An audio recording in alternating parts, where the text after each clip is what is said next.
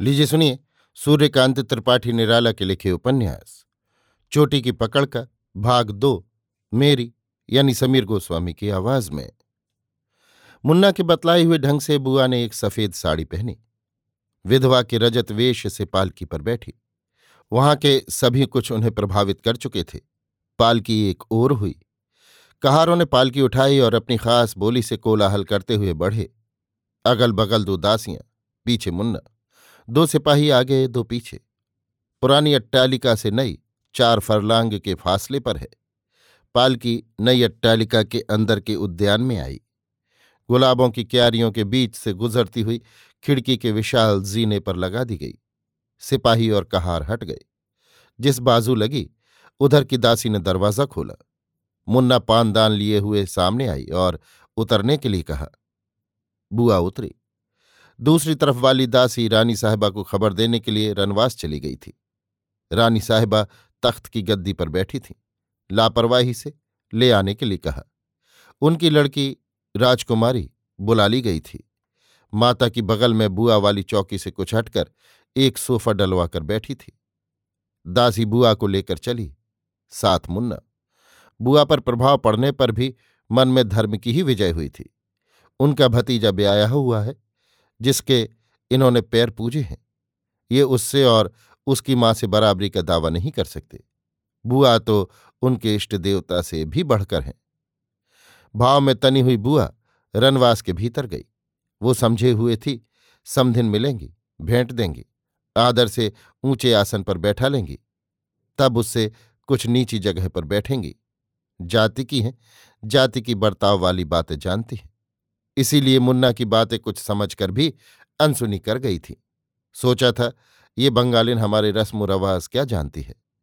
पर भीतर पैर रखते ही उनके होश उड़ गए। रानी साहिबा पत्थर की मूर्ति की तरह मसनत पर बैठी रही। एक नज़र उन्होंने बुआ को देख लिया। उनके चेहरे पर सुना हुआ वर्णन मिलाकर चुपचाप बैठी रहीं। राजकुमारी ने आँख ही नहीं उठाई।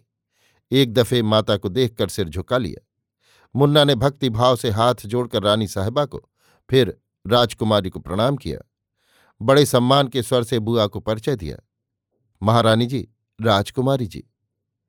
बुआ पसीने पसीने हो गई। कोई नहीं उठी। उनकी बहू को भी ये सीख नहीं दी गई। पद की मर्यादा सर हो गई। चुपचाप दो रुपये निकाले और बहू की निछावर करके मुन्ना को देने के लिए हाथ बढ़ाया। मुन्ना घबराकर उन्हें देखने लगी। लेने के लिए हाथ नहीं बढ़ाया। ये रानी साहबा का अपमान था। रानी साहबा देखती रही, चौकी की तरफ़ उंगली उठाकर बंगला में बैठने के लिए कहा। बुआ को ये और बड़ा अपमान जान पड़ा। आसन नीचा था, उनकी नसों में बिजली दौड़ने लगी। वो द्रुत पद से मसनत के सिरहाने की तरफ़ गईं और तकिए के पास बैठकर रानी साहबा की आँख से आँख मिलाते हुए कहा, समधिन, हम वहाँ नहीं बैठेंगे। वो जगह तुम्हारी है। अगर बड़प्पन का इतना बड़ा अभिमान था तो गरीब का लड़का क्यों चुना? रानी साहिबा का पानी उतर गया, अपमान से बोल बंद हो गया। क्षमा उनके शास्त्र में न थी। दांत पीसकर आधी बंगला आधी हिंदी में कहा, तुम्हारा नाक पर क्या है? तुम्हारा गाल पर किसका दाग है? यहीं की तरह औरत पर हुए अपमान के दाग हैं, लेकिन हमारा चेहरा तुम्हारे दामाद से मिलता जुलता भी है। जैसा हमारा, हमारे भाई का, वैसा ही उसका। वो चेहरा अभी ब्याह से पहले तुम लोगों को कैसे पसंद आ गया? रानी साहबा पर जैसे घड़ों पानी पड़ा। राजकुमारी झेप कर उठकर चल दी। शोरगुल होते ही कई दासियाँ दौड़ी। रानी साहबा ने बुआ को उसी वक्त ले जाने की आज्ञा दी। बुआ दूसरे कमरे में ले जाई गई। बांदियों ने अपनी एक चटाई बिछा दी। बुआ ने वहाँ कोई विचार न किया। बैठ गई। रनवास गर्म हो रहा था। राजकुमारी ने अपने पति से शिकायत की। बुआ जी असभ्य हैं। दामाद साहब के मन में ये धारणा जड़ पकड़ चुकी थी। उन्होंने बात को दोहराया। अब रानी साहिबा भी आ गई और अतिशयोक्ति अलंकार का सहारा लिया। बुआ रानी साहिबा पर चढ़ बैठी। गद्दी का सरहाना दबाकर उनका अपमान किया। अब शब्द कहे, रानी साहिबा ने उन्हें अपनी पालकी भेजकर बुलाया था। बैठने के लिए चंदन की जड़ाऊ चौकी रखवाई थी।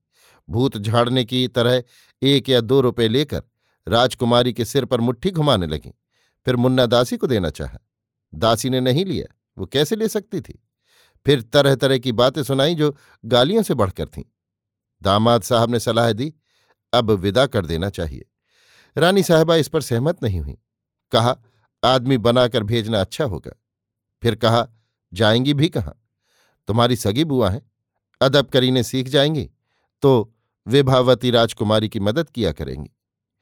रानी साहबा की सहानुभूति से दामाद साहब ने प्रसन्न होकर सम्मति दी। एक दूसरे कमरे में रानी साहबा ने मुन्ना को बुलाया और बुआ के सुधार के लिए आवश्यक शिक्षा दी। मुन्ना ने उनसे बढ़कर कहा कि लाख बार समझाने पर भी बुआ ने कहना नहीं माना। मुन्ना रोज बीसियों दफे उन पर रानी साहिबा का बड़प्पन चढ़ाती थी, पर वो सुनी अनसुनी कर जाती थी। रानी साहिबा ने अब के उपदेश के साथ अपने सम्मान से काम लेने के लिए कहा। जैसे स्वयं वो रानी साहिबा हो। इस बार बड़ी पालकी की जगह साधारण चार कहारों वाली पालकी आई, सिपाही और दासियाँ नदारत सिर्फ़ मुन्ना। बुआ चुपचाप बैठकर चली आईं। अभी आप सुन रहे थे सूर्यकांत त्रिपाठी निराला के लिखे उपन्यास, चोटी की पकड़ का भाग दो, मेरी यानी समीर गोस्वामी की आवाज़ में।